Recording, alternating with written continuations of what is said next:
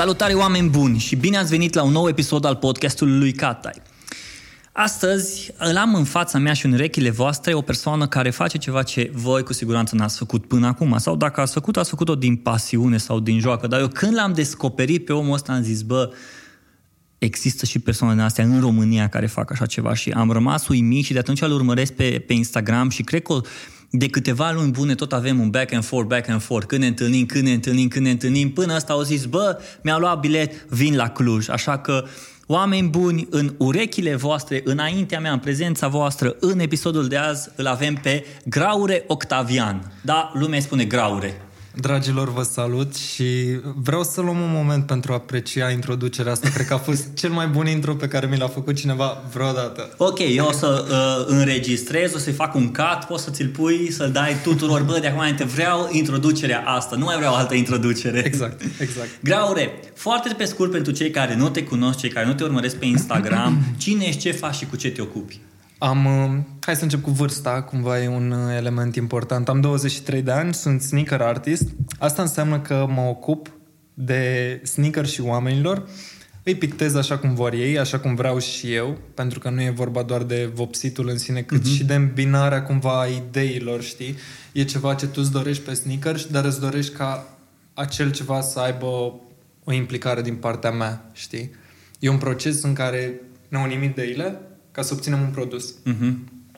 Iartă, fără doar și poate, dar este vorba și despre, știu eu, nu știu cum să-i zic, despre procesul în sine. Așa. Nu e vorba doar despre pictatul în sine, e vorba și despre relația pe care tu o dezvolți cu omul ăla. Uh-huh. Și mie aia mi-a plăcut foarte, foarte mult și n-am conștientizat multă vreme că poți să ajungi să întâlnești niște oameni care au un impact asupra ta pe care nu ți l-ai fi putut imagina niciodată. Nu e ca atunci când stai într-un magazin și vinzi ceva, în două minute ai terminat. Nu, e o relație pe care o ai cu omul ăla, la mine, între două săptămâni și o lună, știi?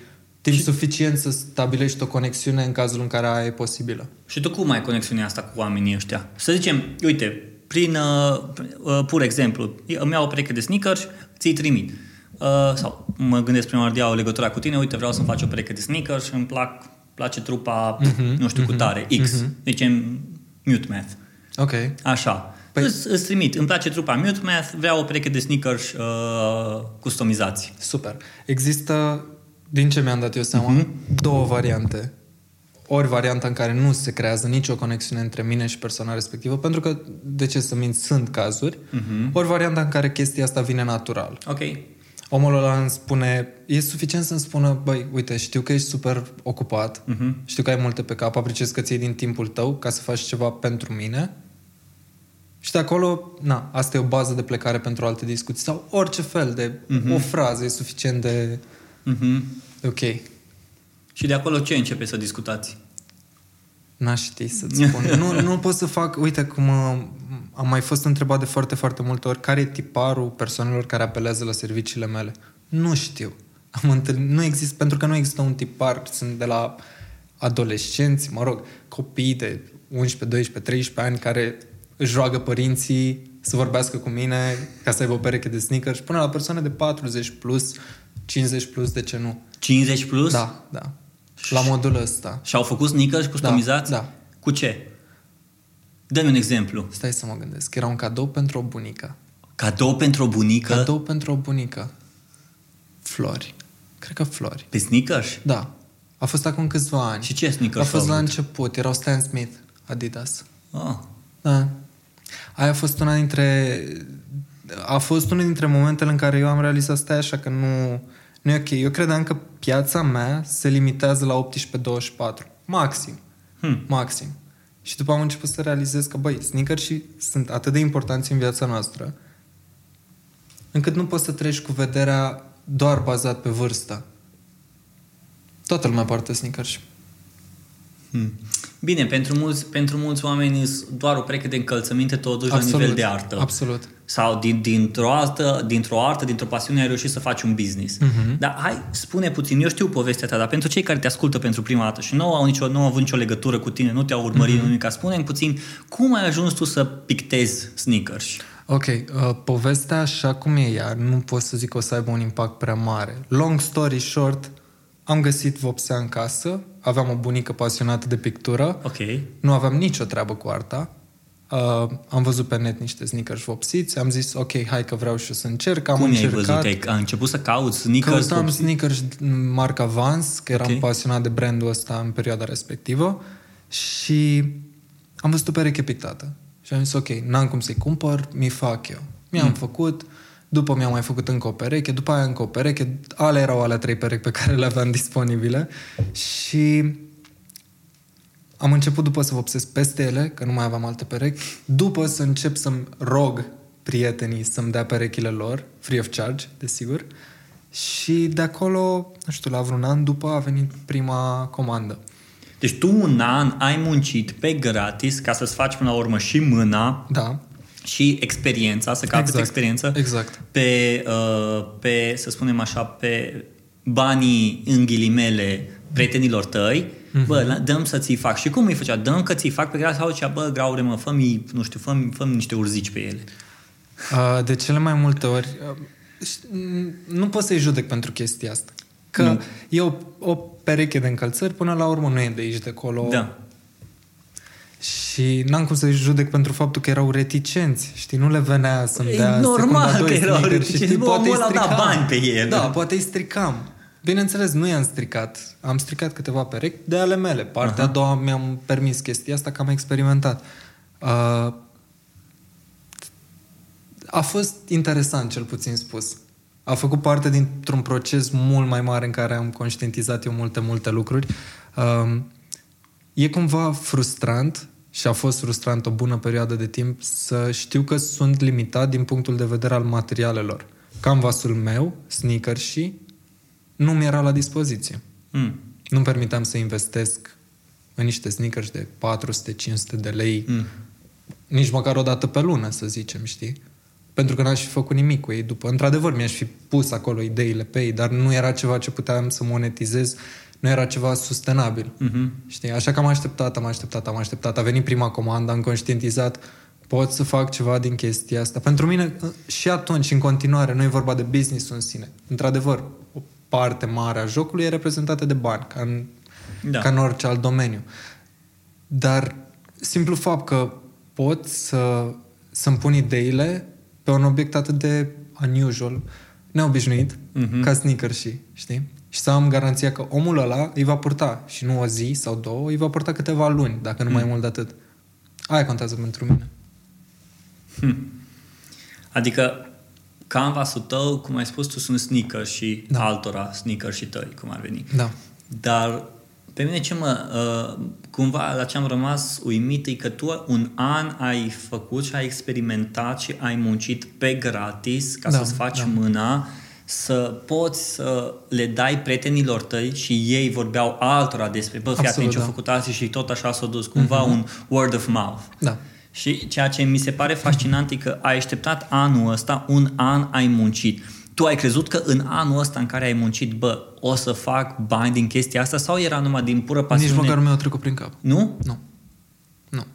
Și apoi, la un, uh, ți-am spus, un an am, nu am scos absolut niciun leu din chestia asta. Anul următor, nu te gândi că am avut 40-50 de comenzi. Probabil au fost până în 15-20 la modul ăsta și lucram pe niște prețuri, pot să zic, fără doar și poate de nimic. Hmm. Ei, încă un an, ăsta era deja al doilea an de când mă apucasem, toți banii pe care i-am făcut i-am reinvestit în materiale. Nu în Adidas, Ok. în materiale, în vopsea, în pensule, în fel și fel. Ca să poți să faci... Ca să pot să fac asta la nivelul la care mi-aș fi dorit din punct de vedere calitativ înainte Mhm. mm-hmm. de toate.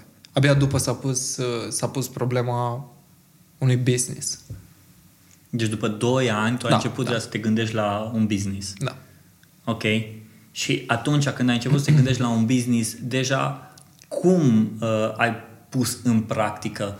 Ai început deja să gândești mentalitatea ta de a posta pe Instagram era altfel, deja când vorbeai cu clienții tăi deja era o altă abordare. Cum făceai toată treaba nu a asta? fost, uh, uite, legat de clienți, nu a fost niciodată o altă abordare. Abordarea a fost aceeași de la început. Mhm. Uh, în primul rând, abordare cumva ca, ca idee vine ca și cum eu m-aș duce la ei. Nu. Nu, conexiune. Conexiune. Ok. În regulă. Ei veneau la mine și toate discuțiile de atunci și până în momentul de față au decurs la fel. Dacă îți place ce fac, dacă ai încredere în ceea ce fac și dacă ne înțelegem și din celelalte puncte de vedere, facem cu cea mai mare plăcere. Uh-huh. Garanția mea a fost întotdeauna că, uite, dacă ți se strică lucrarea pe care ți-o fac și din, mă refer din alte cauze decât că, știu, ai șters cu acetonă sau că ai băgat la 40 de grade la mașină, uh-huh. uh, eu îi repar gratis. Mm. Îi repari gratis? Da, Ok. da. S-au întâmplat să primești Da. sneaker și Da, bă, mi la s-a stricat. început, la început am pățit chestia asta Aha. de câteva ori. Și am zis, uite, e din punctul meu de vedere garanția supremă, știi? Pentru că, într-adevăr, mi-au 5, 6, 7, 8 ore să repar perechea respectivă. De multe ori, reparația în sine dura mai mult decât lucrarea inițială. Mm. Știi? Pentru că trebuia să curesc tot și să o iau de la capăt. Mhm. Dar uh, mi s-a părut corect. Mi s-a părut corect. Hmm. Pentru că am vrut să fac podcastul ăsta și să discutăm mai ales că ești din generația millennial sau nici nu mai știu, toată lumea vorbește despre millennial și generația asta, tinerii care uh, vai și amar de generația asta care vine, vai ce o să se întâmple cu ei, că toată ziua stau pe YouTube, că nu fac nimic, că... Și în momentul când am văzut, bă, și câți ani are tipul ăsta și o făcut, nu cred că la școală o să-ți vină cineva, în special în ziua de astăzi, poate sunt unele cazuri, excepții, dar nu știu dacă se întâmplă atât de des încât să spunem că da, bă, se, se întâmplă să vină profesor să zică, bă, găsește-ți pasiunea, ceea ce îți place, nu știu, sneaker, custom uh-huh. artist și să îți faci un business din asta. Uh-huh. Tu cum ți-ai dat seama că, bă, ok, sunt tânăr și pot să fac chestia asta ca să trăiesc pe chestia. Nu-i jobul ăla pe care trebuie să mă duc, să mă angajez, să fac, deși să te angajezi. Nu-i nimic a greșit, ba din contră. Sunt unii care nu sunt făcuți pentru a avea business-ul da. lor, ci sunt făcuți să fie cei mai buni angajați și mm-hmm. să lucreze, bă, ok, își fac treaba și duc un departament la the next level și vin cu inovații și ajută un brand să crească. Adică Da. eu într-un fel nu cred în chestia asta. A, fiți toți antreprenori, fiți toți freelancer. Mm-hmm. Bă, nu e adevărat. De ce să nu fie majoritatea să fie angajați? Pentru că și ăsta e un lucru bun. Da, uite, eu Da, sunt angajat, îmi place ceea ce fac, iubesc jobul pe care îl fac, uh, îs 100% loial pentru ceea ce fac, știi? Unii au chemarea de a fi freelancer sau de a fi antreprenor. Tu ești antreprenor sau freelancer sau cum vrei să te numești. Da. Dar la vârsta ta, într-o zi în care lumea spune, bă, ce și cu generația asta, că ce o să mm-hmm. se întâmple și tu ai un job care dacă ar fi să întrebi pe ăștia mai în vârstă, mai în vârstă cum adică desenezi Adidas și faci bani din asta? Și cumva asta mi se pare... E ceva ce nu aud, scuze că te întrerup, e Zi. ceva ce nu aud doar de la persoane în vârstă, să zic. E o mentalitate care cumva nu acceptă un domeniu nou pe piață. Pentru că nu a ajuns. Cultura în sine, cultura streetwear, nu are rădăcini atât de puternice la noi. În România. Știi? Da. Ok. Iar dat fiind faptul că tot ce ține de sneaker custom, sneaker art, se bazează pe cultura streetwear, e de la sine înțeles că e puțin mai greu să spargi piața și să îi faci pe oameni conștienți de faptul că, băi, uite, chiar există chestia asta. Mm-hmm. Știi? Hm. Iar uh, ai, ai menționat puțin uh, mai devreme ideea asta cu antreprenori Da. și um, vreau să zic o chestie. De la început am simțit cumva la mine o teamă, nu teama de răspundere, ci teama, nu știu dacă, dacă are vreun sens, teama de a nu îmi asuma răspunderea. Hmm. Am conștientizat cumva, cred că am avut dreptate, sper că am vreun fel să fie avut dreptate. În momentul în care lucrezi pentru cineva, dacă se întâmplă ceva, e posibil ca nu tu să fii cel tras la răspundere. E posibil să poți spune e vina celui de mai sus sau celui de sub mine și așa mai departe. E, în momentul în care lucrezi singur, nu mai ai nu mai ai opțiunea asta. Știi, știi fără doar și poate că a fost vina ta în cazul în care Mhm. ceva nu a ieșit așa cum ai vrut. Am mers cumva pe mentalitatea asta și m-a îndrumat, m-a ținut într-o linie dreaptă. Mm-hmm. Linia asta dreaptă nu înseamnă că a fost întotdeauna perfectă. Știi că, na, ca în orice domeniu există și rateuri. Mm-hmm. Dar din alea înveți, din alea te dezvolți și consider că înțelegi mai multe din, dintr-o întâmplare nefericită. Dă-mi un exemplu din, de o întâmplare nefericită din Mhm. tot journey ăsta tău în care ai învățat ceva. Să nu-mi zici că Um. să-ți termin treaba la timp, că ai învățat să termin. Nu, nu, nu, nu. Sau dacă te Um. trezești de vreme, o să te culci mai târziu. Nu, oricum, cu timpul sunt ceva... nu, e, orele nu au, nu au semnificație aici.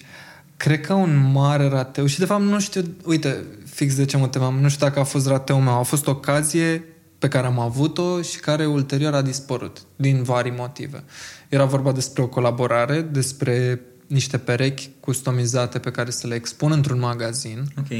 uh, urmând o oportunitate pentru orice client sau cumpărător să poată să-și facă o pereche custom dacă o cumpără din magazin.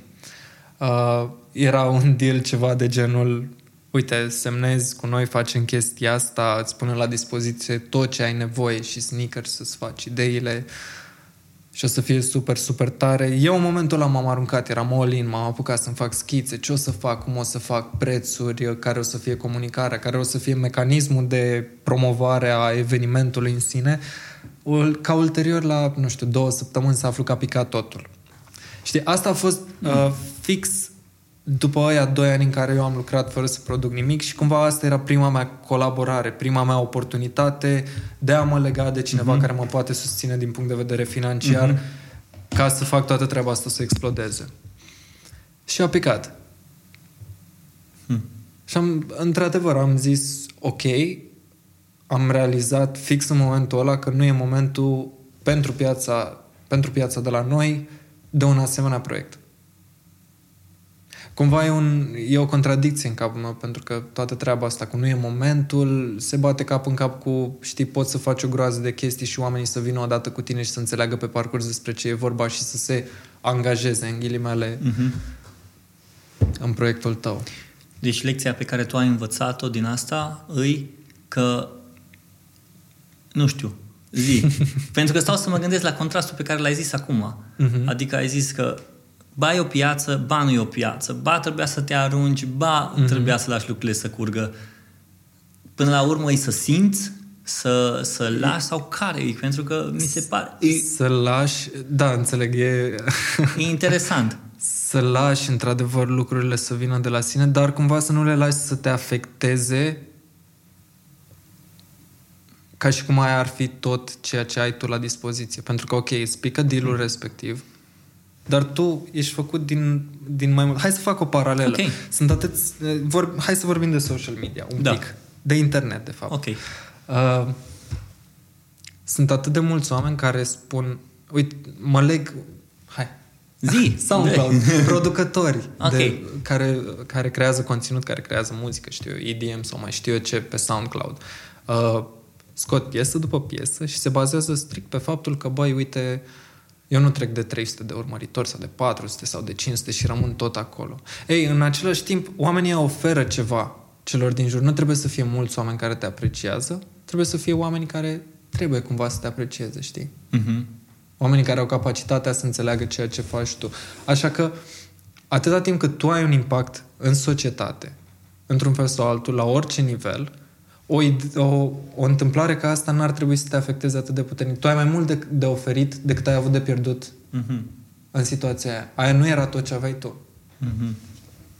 Seth Godin spunea la un moment dat că atunci când lansezi un proiect sau când faci ceva, trimite-le la 10 prieteni. Mm-hmm. Și dacă le place, pune și pe ei să trimite la încă 10 prieteni, știi? Da. Și cumva lucrurile o să meargă așa, dar de multe ori noi ne lăsăm afectați de numerele astea care se arată și într-un fel ca și om de social media, e ok să uh, te uiți la numere, să vezi reach, engagement, bla bla bla, dar să nu lași ca numerele alea să te da, afecteze. Da, pentru că aia, aia, nu e, aia nu e imaginea de ansamblu. E mm-hmm. o mhm. parte din proiectul tău. Eu recunosc că mai de mult, acum 7-8 ani sau chiar și 9 ani, nu mai țin minte, dar undeva pe acolo, am avut un blog și scriam pe blogul ăla, chiar atunci m-am mutat în Cluj și scriam despre marketing și chestii din astea și aveam undeva la 20, 30, 40, 50 de vizitatori pe zi. Te afecta? Bă, foarte tare. Pentru adică că tu ți investeai timp? Timpul, energia, ideile, fac... pune exact, emoții exact. acolo. Mă trezeam dimineața la 6, citeam, scriam, puneam și m-a afectat atât de tare încât mergeam și îi spuneam Dianei, ziceam, bă, eu nu mai pot, nu mai uh-huh. fac, deci eu nu mai fac și la un dat chestia asta cumva m-a motivat, zicea, bă, tu trebuie să scrii pentru ea 40 ca și cum mai scrie pentru 4000. și pentru Exact. 40 de mii. Exact. Nu te mai uita la analytics-urile alea să Mhm. vezi câți ăștia. Și da, nu poți, e imposibil. Pentru că atunci eram la început și atunci știam cum merg, lu- nu știam cum merg lucrurile, dar numele alea mă afectau atât de tare încât scriam cumva pentru numerele alea. Și atunci aici mă întorc din nou la social media despre care zici tu. Oamenii creează conținut, din păcate, astăzi pentru numerele alea. De Bă, multe ori, de prea multe ori. de prea, bă, creez conținut pentru numerele astea. Mhm. Eu nu am un engagement foarte mare pe Instagram, dar faptul că îs câțiva oameni cu care pot să interacționez, cu care pot să uh, asculte podcastul ăsta și Să-ți creezi îs o mii. comunitate. Exact, nu sunt mii de oameni, Mhm. sunt câteva sute de oameni care ascultă podcastul ăsta sau uh, interacționează cu mine sau interacționează cu tine prin conținutul pe care îl faci. Nu te uiți la numere, eu fac pentru numere. A, Da. Pentru că la un moment dat când faci după, pentru numere, deja ai altceva acolo. Și cred că îi cumva îi, uh, câteva milestone-uri prin care trebuie să treci. Da. Tu, ce văd acum, tu creezi o platformă, un brand, o companie. Paul Jarvis o să lanseze o carte anul viitor, în 2019, despre Company of One. Mhm. Și zi, vorbește despre growth, nu ca și uh, growth, uh, angajăm mai mulți oameni, închiriem mai multe spații, company of one. Ai o, o companie, un produs și fu- compania respectivă poate să funcționeze fără ca neapărat tu să fii implicat în produsul ăla, știi? Mhm. Și aici mă gândesc la ceea ce vrei tu să faci cu Graure ca și brandul care uh, vrea să customizeze Adidas Mhm. o să reușești să faci la un moment dat un brand care nu trebuie neapărat să aibă legătura cu mâna, cu pictura, cu arta lui Graure. Nu-mi doresc niciodată chestia asta. De ce? Fără doar și poate. Pentru că pe asta mă bazez. Și dacă ar fi, uite, să creez haine, Mhm. să creez uh, diverse obiecte sau să mă ocup, uite, doar Bine, de, îți doar de faci un designul... model și după aia, da, să asta mă da, ocup asta doar da. de designul lor. Uh, ok, aș putea să fac chestia asta, dar nu le-aș lăsa să iasă de la mine din atelier fără să fac măcar o chestie pe ele. Ceva, Mhm. orice, știi? E o parte din proces, e... Asta e pasiunea mea, nu pot să, e ceva ce nu pot să fac doar pentru bani. Tu ai învățat Punct. să desenezi sau ai început Pe prin parcurs, experiență? da, am, da? am, am învățat pe parcurs. Sunt atât de multe lucruri pe care încă nu știu să le fac. Spre exemplu, pe zona de realism sunt complet zero, știi? Asta nu mă împiedică totuși să fac lucrări pe zona de realism destul de ok, știi? Despre ce vreau să vorbesc cu tine puțin? Uh, despre generația asta, pentru că nu am atins subiectul ăsta cu generația asta. Spune-mi, te rog frumos, tu, pentru tine, cât de importantă crezi că îi generația uh, pentru generația asta pasiunea ca să-și găsească un loc cumva în lumea, în, uh, în lumea asta. Adică prin pasiune să poți să-ți dai seama că poți să monetizezi, poți să-ți faci un job, poți să faci ceva ce foarte mulți nu s-au gândit. Mhm. Consider că ăsta e un element care nu are, n-ar trebui raportat neapărat doar la generația noastră. Ok? ar trebui să fie, și probabil că este, uite aici chiar nu sunt sigur Mhm. care e amploarea acestui, uh, acestui lucru, dar ar trebui să fie discutat la scară largă de cât mai mulți oameni. Din diverse domenii, de diverse, știu, eu, vârste, din diverse puncte sociale, să zic. Pentru că, uite-te, ceea ce discutam noi înainte, pasiunea asta de a-ți face și de a monetiza ceea ce faci, nu neapărat, ok, să fii, acum uh, e foarte recunoscută ideea asta de a fi vlogger și a începe să îți crești canalul de vlogging și după aia să vină brandurile să bagi bani în tine și așa mai Majoritatea departe. tinerilor da. asta își doresc, acum să Asta- ajungă influencer, Exact, blogger, exact. uh, Vlogger, blogger, creator de conținut, Exact, să creeze exact, conținut, da. să călătorească și așa. Tu, în schimb, tu ai altceva. Mai sunt încă, m- am cunoștințe care, de exemplu, e designer vestimentar, Da. știi? Și din pasiunea asta pentru design vestimentar se folosește de online, de Instagram, de social media să se promoveze și ei nu văd social media ca o, o, o o platformă pe care trebuie să genereze conținut, Mhm. ci ei văd social media ca o platformă prin care își distribuie munca. Tu îți vezi cumva Instagramul și cumva, Facebook-ul. um, o văd, văd chestia asta cumva împărțită. Ok? Adică apreciez enorm de mult faptul că am ocazia, știi, să-mi expun lucrările atâtor, na, până la urmă nu ai limite pe internet. La o, adică o, un conținut care devine viral poate să ajungă la extrem de mulți oameni, știi? Mhm. Nu există o limită aici. Dar da, din punct de vedere al ăsta, din punctul ăsta de vedere monetar, e ok să iei în considerare ceea ce se întâmplă acum cu rețelele sociale. De ce? Pentru că în urmă cu, hai să nu spun 10 ani, în urmă cu 15-20 de ani nu aveai oportunitatea să faci asta la același nivel. Mm-hmm. Totul abia lua amploare. Deja vorbim de rețelele sociale ca, ca de o parte constantă și deosebit de importantă a vieții noastre, da? Ok. Pentru că petrecem atât de mult timp în, cu ochii în device-urile astea. Mm-hmm. Așa că să nu folosești tu ca și creator de creator de orice. Creator de orice. Tu uh-huh. ca și creator de orice să nu folosești asta în avantajul tău, consider că este prostie. Pentru e că... singurul cuvânt prin care pot să caracterizez asta. Trece de principii, pentru că sunt persoane care spun, băi, uite, uh, sunt atât de implicat în munca, în munca mea, pun atât de mult suflet și creez doar pentru niște oameni care știu să aprecieze. Ok, dar tu nu o să ajungi la toți oamenii care știu să aprecieze sau la bună parte din ei dacă nu folosești rețelele sociale așa cum ar trebui. Și cum ar trebui? Pentru că aici ajungi... Ok, ok. Trebuie, găsită, trebuie găsit cumva un, un sweet spot aici. Pentru că, în primul rând, trebuie să creezi conținut pentru fiecare rețea în parte. Că vorbim de YouTube, Instagram, Facebook, Snapchat, toate pot fi folosite ca tu să-ți distribui conținutul. Întâi de toate trebuie să găsești o variantă prin care să uh, știu eu, să faci conținutul să fie, adică să-l adaptezi da. rețelei în cauză. Știi, asta e, e, un, e un punct foarte, foarte important. Dar, înainte de toate, tu trebuie să rămâi autentic. Așa că e... Uite, eu, de exemplu, văd la tine, am o să te întrerup, că te chiar să vorbim direct pe ceea ce faci tu. Te văd la tine, uh, vorbești foarte mult despre uh, sneaker și pe care tu îi pui și așa mai departe, în special în ultima vreme, uh-huh. dar cred că mult mai mult vorbești despre, uh, prea puțin pui despre tine, despre cine ești tu, ci vorbești de cumva prezinți munca ta. Da. Ok, asta vorbesc, faci numai pe Instagram? prin munca mea. Tu vorbești prin munca ta? Vorbesc prin munca mea, simt că fac chestia asta. Deci tu nu mai trebuie cumva să creezi alte, alt tip de conținut pe care să-l pui poate pe Facebook, cam aceeași chestie ce pui pe Instagram, mm-hmm. pui și pe Facebook. Mm-hmm. Absolut.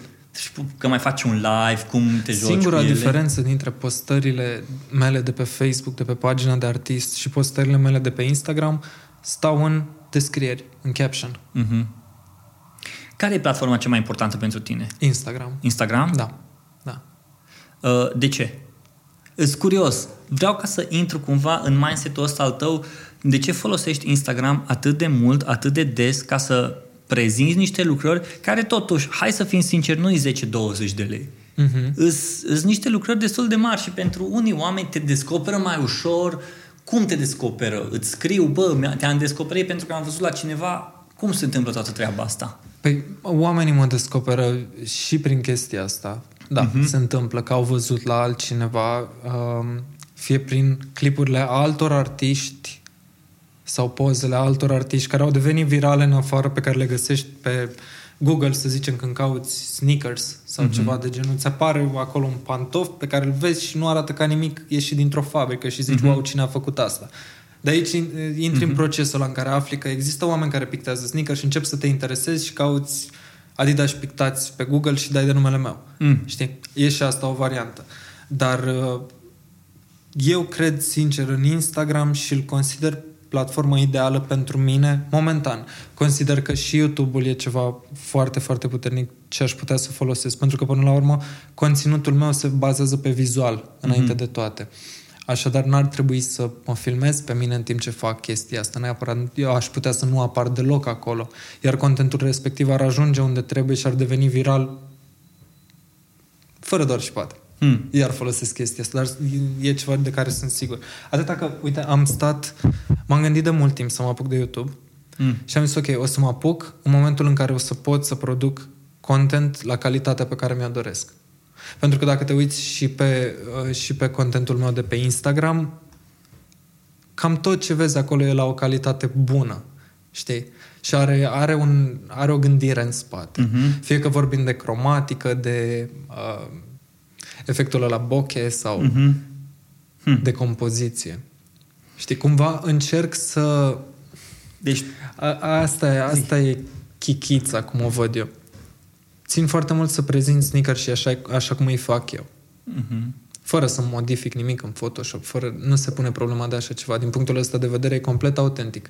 Caption-ul ăla e complet autentic, e din sufletul meu. Uh-huh. Atunci când pun ceva și nu pun doar, hei, uite, ăștia Nike Air Force One pictați cu știu eu ce, uh-huh. știi? În momentul în care pun un caption, stau 10, 15, 30 de minute, știu eu, în spate, ca să gândesc ce pun acolo și ca să mă leg cumva de oamenii care, care vor vedea conținutul. În cazul în care cred că perechea pe care am făcut-o o să prindă mai bine la noi, în țară, pun un caption în română. De unde știi că perechea care ai făcut tu prinde mai bine în Pentru română? Pentru că mă iau după, după obiceiuri. Am observat, adică în momentul în care studiez piața și ce s-a văzut în afară, știi ce e trecut și ce e la modă. Okay. În momentul de față, uh, în afară s-au făcut zeci de mii de lucrări custom, știu eu, cu uh-huh. modelul ăla Splatter, sau cu Galaxy, sau cu mm, vopsea care schimbă culoarea, termocromică, ceva. Și cumva lumea nu prea se mai aruncă la conținutul ăla. Ori să zic, a, uite încă o lucrare custom, cum am mai văzut o mie. E, noi fac acum referință la ideea de mai devreme cum că a noastră cultură de streetwear nu a ajuns la nivelul la care uh-huh. poate să ajungă.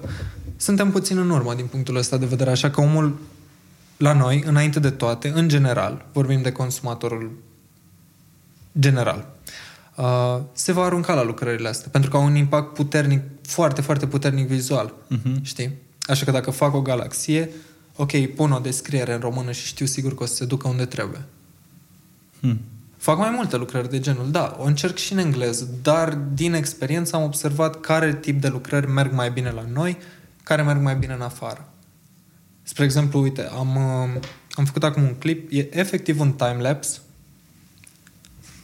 în timp ce eu pregătesc un pantof pentru vopsire, doar lipesc uh-huh. bandă pe acest pantof. Uh-huh nu are niciun montaj în spate, nu e... Doar ți-ai pus telefonul? Efectiv, am pus telefonul, am pus o melodie peste și totul s-a întâmplat din telefon. Descrierea asta a fost în engleză, a fost ceva de genul...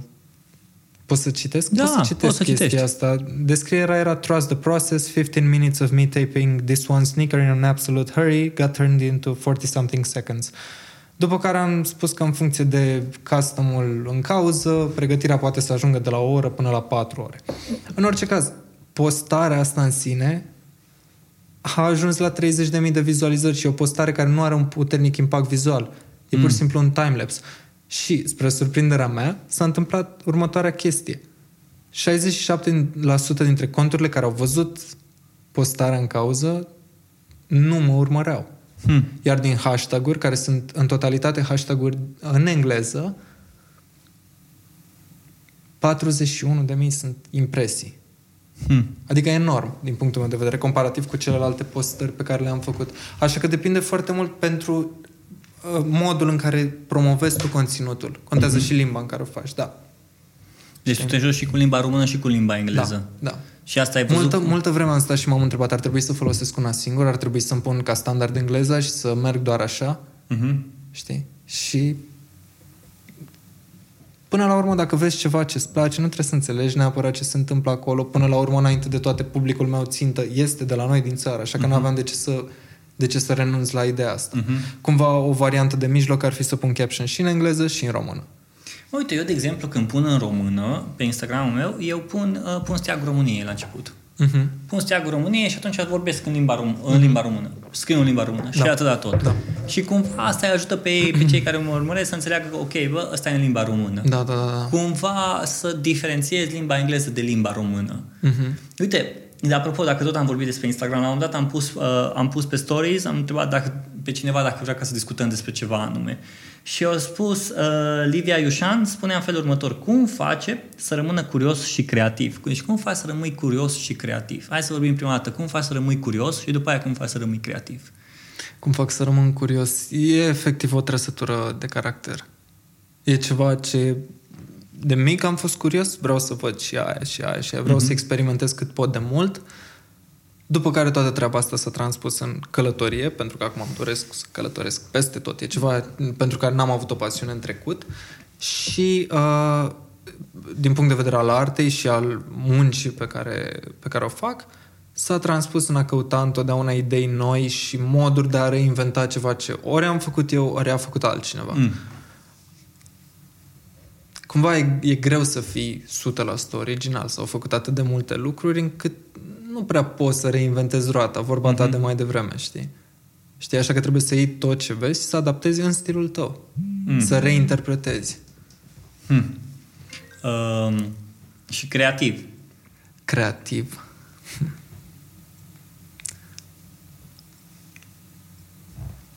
Nu mi-am pus niciodată întrebarea asta. Excelent. Gândește-te.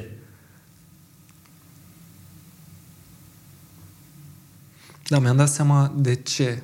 De ce anume fac. Eu mi-am pus întrebarea aia, ca why? Da. Știi de ce fac chestia asta? Și am zis, băi, uite, pe lângă că e pasiune, pe lângă că am incredibilul... Inc- noroc, e, e greșit să spun că e noroc, pentru că e muncă în spate.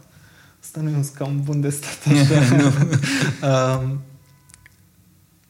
am ocazia, da, am ocazia să fac ceea ce îmi place și să trăiesc din chestia asta. Dar mai departe de aici m-am dus cu gândul la ce ofer eu. Îi ofer persoanei din fața mea, clientului, cumpărătorului, mai știu eu ce, îi ofer o pereche unică. Și am zis, ok, când spun unic, vreau să fie unic. Eu nu vreau să, să fac un model de două ori. Hmm. Vr- am posibilitatea de a-i oferi unei persoane un obiect unic în lume. Adică numai el are persoană, numai el are obiectul respectiv. Da, Hmm. Deci tu oferi unicitate, da. să zic așa. Chiar dacă există, ok, două modele, sunt similare, nu vor fi niciodată la fel. Fie că e vorba de un singur element micuț care a schimbat ideea de acolo, care l-a făcut să fie al persoanei respective, fiecare pereche e unică. Și până la urmă, d- dacă ar fi să desfacem cu totul, cu totul ideea, nu poți să faci două perechi identice decât dacă, știu eu, le vopsești într-o singură culoare sau dacă nu pui niciun model pe ele sau chestii Mhm. de genul, știi? Dar am zis, ok, vreau să ofer ceva unic, așa că ideea asta de a rămâne creativ, curios, ok, s-a înțeles, dar de a Mhm. rămâne creativ vine de la sine. Pentru că mă uit, uite, persoana respectivă vreau o lucrare în stilul ăsta, sincer, dacă am făcut lucrarea aia odată, m-am plictisit să o fac chiar. Mm. Mm. E suficient să o fac odată. Și vine de la sine să-mi doresc să o schimb. Mhm. Să o îmbunătățesc sau Hmm. să o adaptez pentru persoana în cauză. Pentru că mi se pare că atunci când pictezi și ajungi să pictezi și tot timpul pictezi cumva te mai și saturi de chestia asta. Mm-hmm. Să te, bă, vai, astăzi, nu cred că tot timpul ai chef. Ai tot, tot fiecare zi Nu, ai chef nu. și când nu ai chef, ce faci? Nu fac. Bine, normal că nu fac. nu, de ce să zic? Sunt puține momentele în care stau și nu lucrez. Uite, să zicem că nu am chef să lucrez, găsesc o modalitate... Uite, am avut o discuție puțin mai devreme Mhm. mm-hmm. despre faptul că am multe perechi pe care le, le fac, cu care însă nu am fotografii bune. Mhm. Dacă nu am chef să lucrez, în timpul ăla fac niște fotografii la o altă pereche sau editez niște fotografii sau mă ocup de rețelele sociale, de cum o să prezint alea, de orice altceva. Și cumva, simplu fapt că stau într-una prins în mediul ăsta, mă face să-mi vină cheful înapoi destul de repede. Mhm. Deci se, se pune rar, uh, rar problema de așa ceva. Nu a fost, nu a fost până acum o problemă în- din care să zic, băi, ok, nu mai fac. Nu mai vreau să mai fac chestia asta, nu mă interesează ce se întâmplă, eu renunț.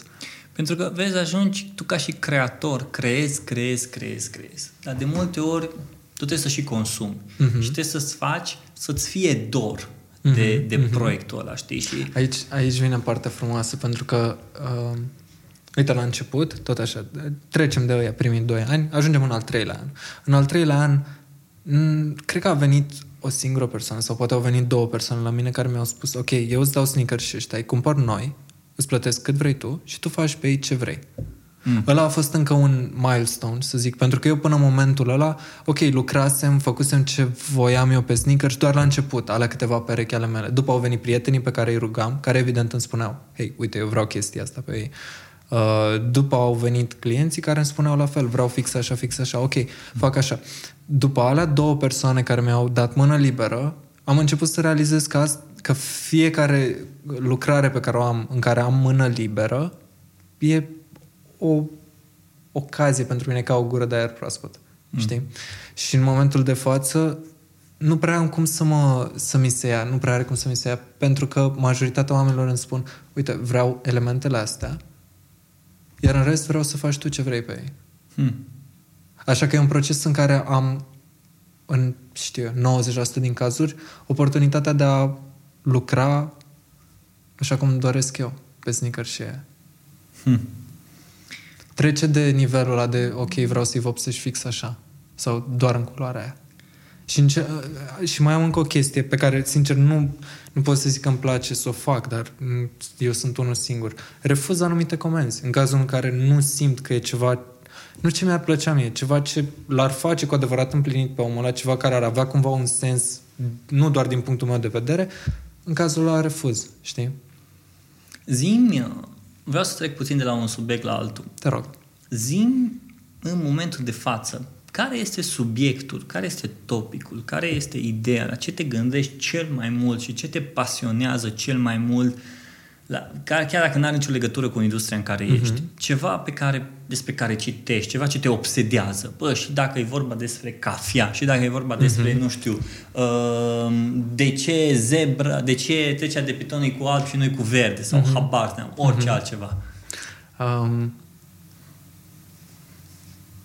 Uite, m-am, m-am gândit foarte mult timp să mă apuc de video, de producție. Și era ceva de genul, băi, am atât de mult de învățat, știi? Mm. Și cumva mă mai joc eu și simt că e o parte din viața mea să fac chestia asta. Pentru că, na, la urma urmei trebuie să și creez conținut. Dar nu simt că e complet ruptă de ceea ce fac eu. Pasiunea pentru video sau foto... E o chestie complementară. E o chestie complementară, știi? N-aș putea spune că am într-adevăr o pasiune complet pe lângă ceea ce fac. Și te uiți la filme, studiezi, faci un curs, pur și simplu. Că, de exemplu, acum când ai venit, mi-ai arătat, uite ce am făcut cu o anumită aplicație. Uh-huh. Și asta pe mine cumva mă duce cu gândul că, bă, tu vrei să faci video, dar ca să poți să faci video, văd că ești Ai un perfecționist. De... Da, da. Tu ești un perfecționist. Da, și nu aș putea să-l fac momentan la nivelul la care mi-aș dori să-l fac.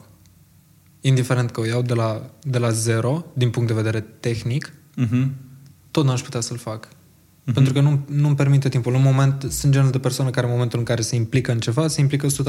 Ok, acum sunt implicat în ceea ce fac, efectiv sneaker, și sunt implicat în tot ce ține de social media, crearea de conținut, crearea de text și deja nu mai e un singur lucru pe care îl fac, sunt mai multe. Și uh-huh. e destul de greu să le țin pe toate în frâu și să le fac așa cum cred eu că trebuie. Nu ți-ar fi mai ușor să ai pe cineva care să-ți facă social media? atingi un, atingi un subiect foarte, foarte bun aici. Cumva trebuie... Uh, da, sunt mai multe tipuri de oameni. Sunt genul de persoană care vrea să fie întotdeauna răspunzător pentru ce se întâmplă. Mi-ar plăcea să știu că tot ce, tot ce ține de mine în online se raportează doar la mine. Totul e făcut de mine, de la postări până la copii și conținutul în sine, dar uh, conștientizez că va veni un moment în care nu voi mai avea timp de asta și momentul ăla se apropie iminent, știi? Hmm. Moment în care va trebui să, să renunț la ceva, știi? La atribuția directă de, uite, eu mă ocup de textul pentru asta. Dar înainte de toate, ca să faci chestia asta, consider că trebuie să găsești o persoană care e pe aceeași lungime de undă cu tine. Cu ceea ce faci tu, cu viziunea ta asupra utilizatorilor care, știu te urmăresc, care se implică în ceea ce faci. Cineva care poate să înțeleagă comunitatea și, să, și să-și dea interesul cu adevărat.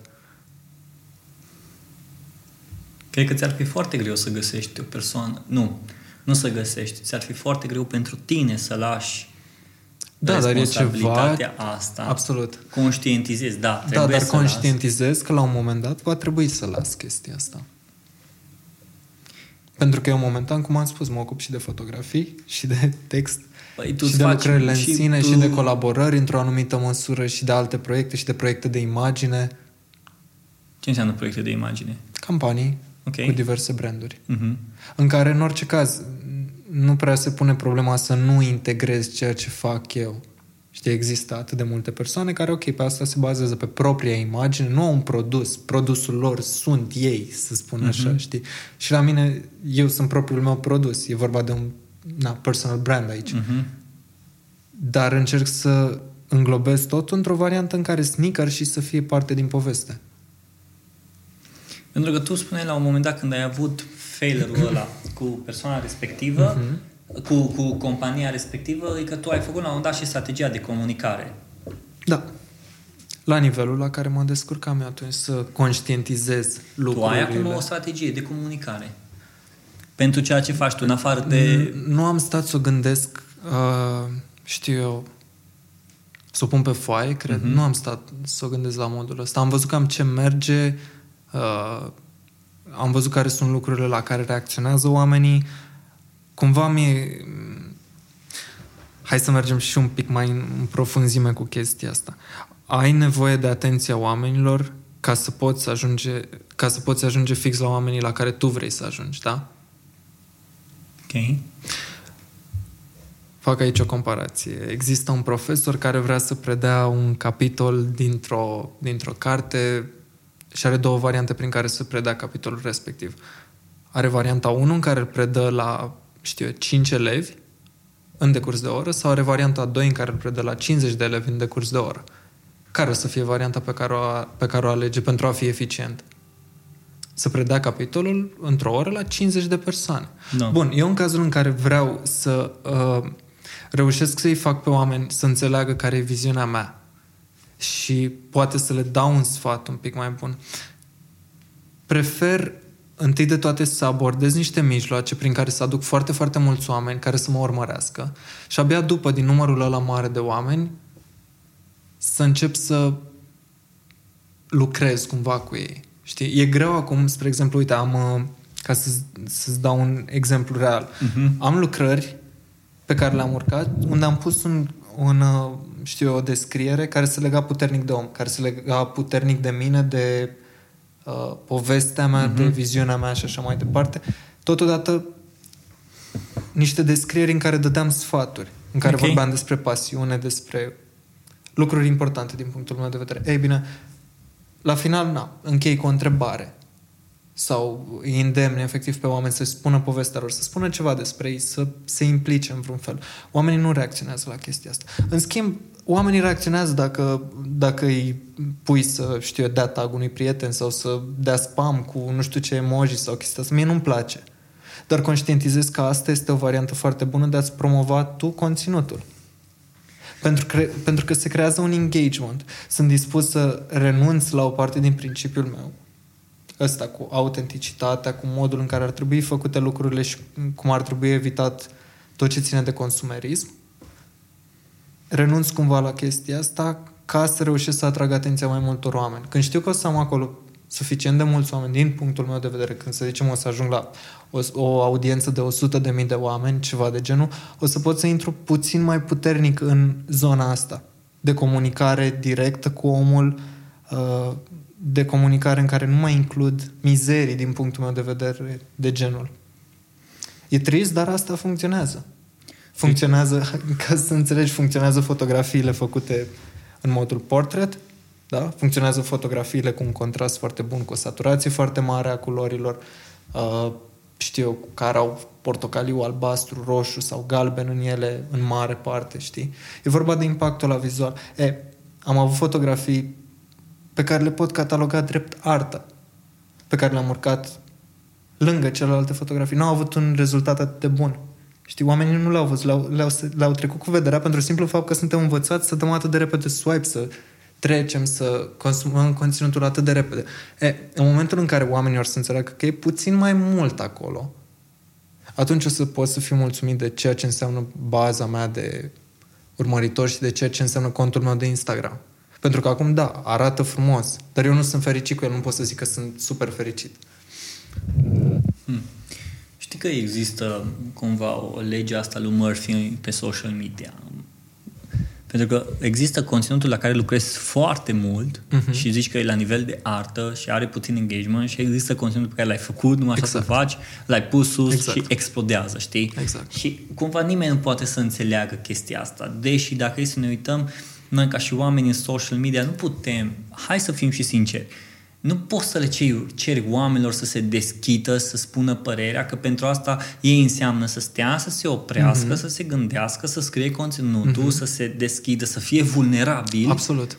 Și normal noi ca și creatori de conținut vrem ca ei să zică asta public ca să poată da. să aibă impact și în, în rândul altora, dar nu o să o facă. Așa că e mult mai ușor să îți las un emoji, să dau un tag la cineva, mm-hmm. chestii de astea mm-hmm. de engagement. Ceea ce tu spui cu, da, e normal.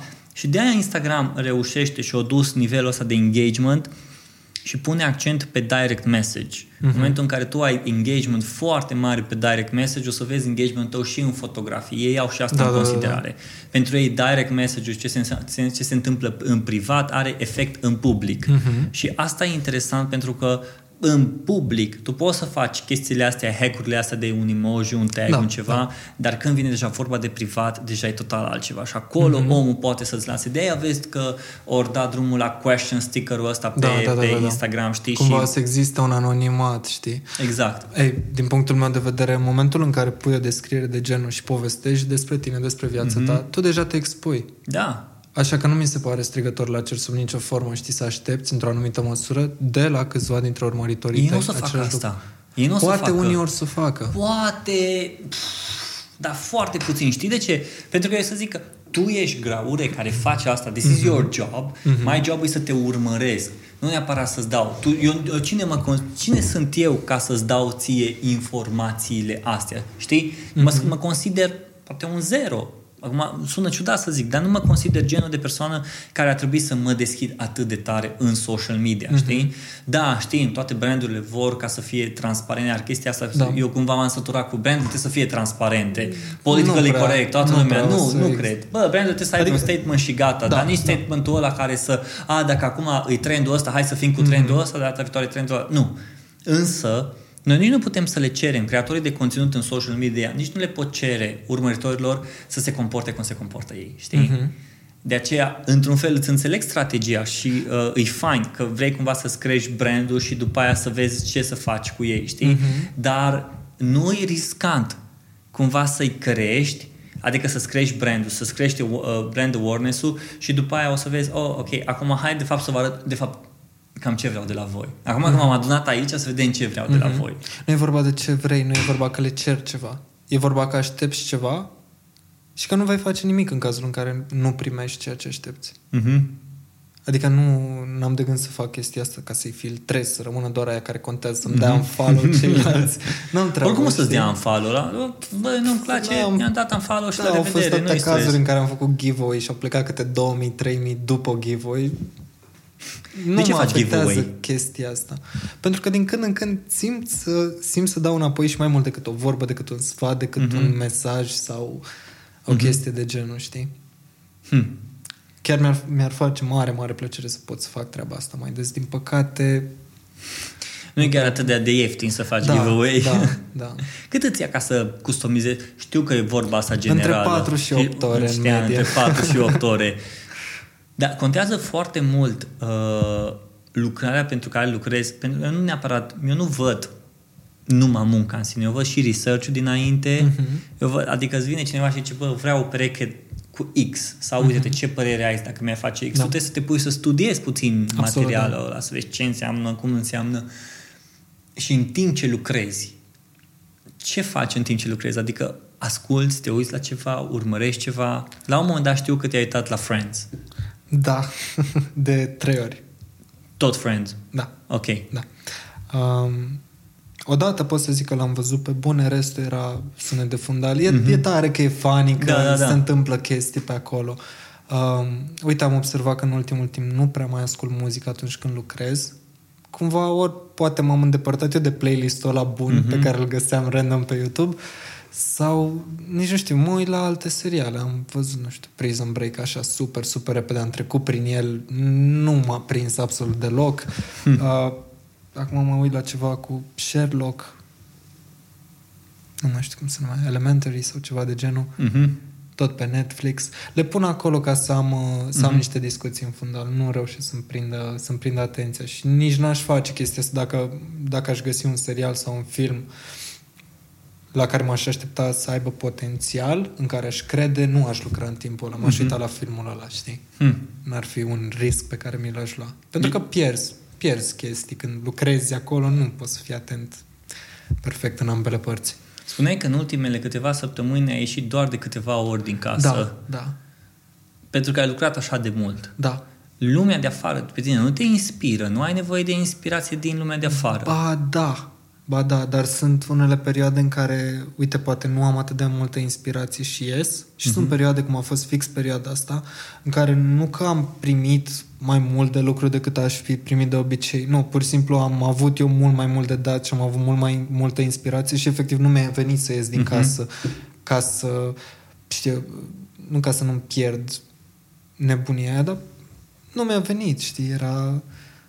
Eram atât de prins în ceea ce făceam, efectiv mă culcam la 4 dimineața, mă trezeam la 8-9 și mă apucam din nou de treabă. Mă duceam până la magazin, îmi luam ce trebuia și efectiv lucram. Și mi-au spus câțiva prieteni că, băi, nu e ok să lucrezi ca un robot. Și eram, mă, n-am lucrat ca un robot, știi, am avut inspirație și, na, timpul e ăsta pe care îl avem. Mm-hmm. Ți-a fost frică că îți pierzi inspirația? Nu, nu. Dar mi-a făcut atât de mult, e, mi se pare ceva extraordinar să ai inspirație, să poți să creezi efectiv un obiect sau o idee sau un text sau, știi, Mhm. mm-hmm. în momentul în care simți că ai ideea în cap, să o și pui în practică. Um, tu îți desenezi pe foaie sau Nu, undeva? nu. Totul îți vine atunci? Asta e parte foarte A, uite, frumoasă asta a mie mi se procesului. pare interesant. E o parte foarte frumoasă a procesului și pe zi ce trece apreciez tot mai mult chestia asta. Oamenii care vin la mine îmi spun, adică uite, sunt și cazuri în care îmi dau o randare, știi, cu fix cum ce vor ei și discutăm pe bază ei. Dar în mare oameni vin la mine și îmi spun, uite, aș vrea elementele astea și în rest te ocup tu. Mhm. Le spun, uite, o să pun elementul ăsta aici și poți sta aici. În rest, ei se bazează pe mine. Așa că mare parte din procesul meu e un freestyle. Hm. Pun caracterele la înainte de toate. Să, vorbim, să zicem că vorbim de niște caractere din desene animate. E, ce se întâmplă după ține de ce îmi vine mie în momentul ăla. Sau ce inspirație am. Fix de chestia asta. Nu, nu văd cum aș putea să mă plictisesc de asta.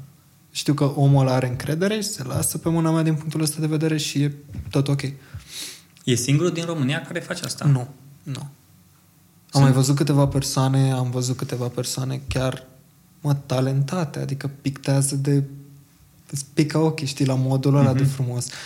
Dar uh, una e să pictezi pe pânză sau pe un material pe suprafață plană și alta e să pictezi pe sneakers. Asta e unul la mână, pentru că la mine, înainte de toate, uh, în relația asta în care mă implic din punct de vedere al garanției, na, e important să reziste lucrarea. Mhm. Mm-hmm. Știi, sunt niște procedee acolo, chimice, tehnice, care trebuie luate în considerare, așa că, na, trebuie să faci un produs care să reziste, nu doar să arate frumos.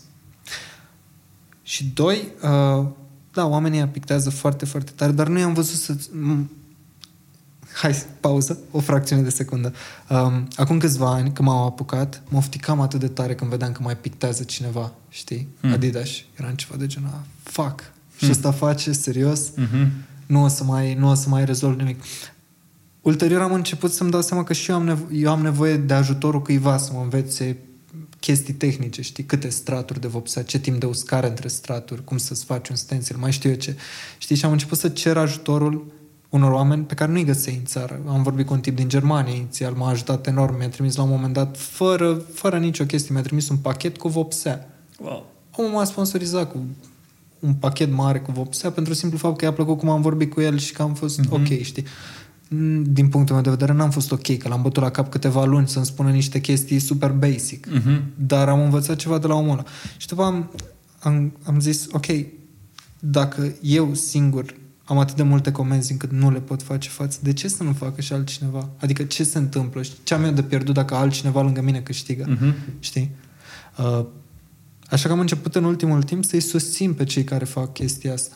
A fost un punct în care mi s-a schimbat așa destul de mult percepția.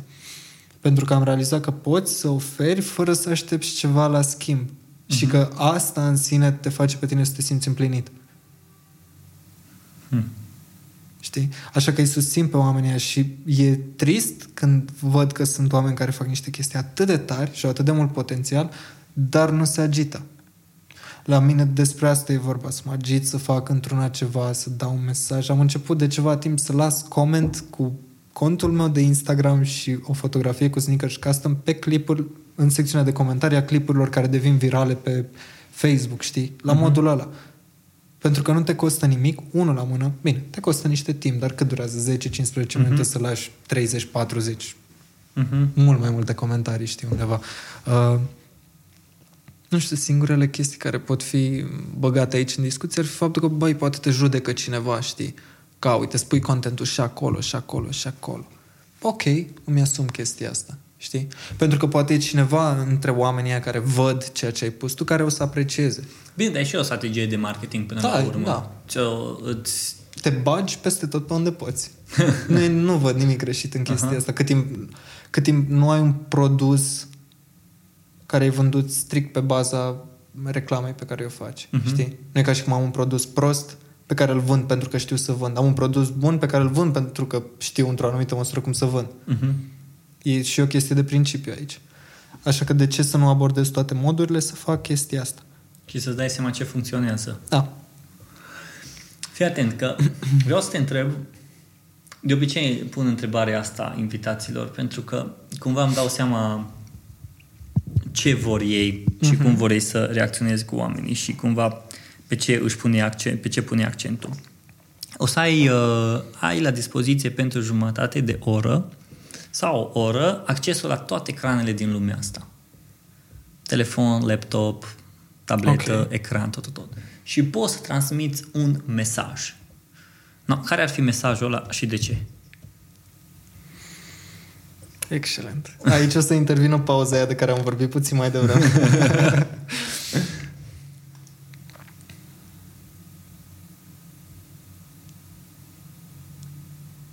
Știți că acum Graure, de fapt, el se gândește la întrebarea asta și voi să credeți că, a, stai, mi s-a stricat uh, episodul, bă, nu se mai întâmplă nimic, ce se întâmplă? Da, da, da. Nu, ceva reclamă nu, peste. încă merge, nu avem nicio reclamă, momentan este ok. Pe Graure îl găsiți pe Instagram cu Graure, uh, până el se gândește eu o să vă zic așa, dacă v-a plăcut episodul ăsta, puteți să lăsați un review în Apple Podcast. Dacă, dacă v-a plăcut și mai mult, puteți să-l distribuiți către prietenii voștri, că, nu știu, pe Facebook, pe Instagram. Dacă ascultați podcastul pe Instagram, faceți un screenshot chiar acum cu stories, puneți-l sus pe stories, dați tag către mine și către Graure, pe mine mă găsiți cu Cata Aerobi, pe Graure găsiți cu Graure și de acolo, dacă o să ne placă screenshot-ul vostru, o să îl punem și noi, o facem un repost. Eu o să-i fac un repost acum pe graure, nici nu vreau să-l forțez, dar indirect deja l-am și forțat. Nazi, cum se zice la noi în Ardeal, gândit tot ai? Da.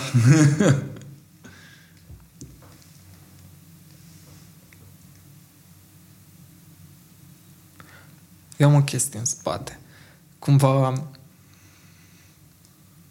e ceva ce ține de mine și de multe, multe alte persoane. Uh-huh. Sunt oameni care nu suportă să stea degeaba, nu suportă să stea în casă fără să se agite. Din materialul ăsta sunt eu făcut. Însă greșeala asta în mare în faptul că oamenii nu au răbdare de multe ori. Uh-huh. Ce s-ar putea întâmpla, nu știu, până în până peste un an sau până peste 10 ani care să-mi schimbe viața atât de mult, știi?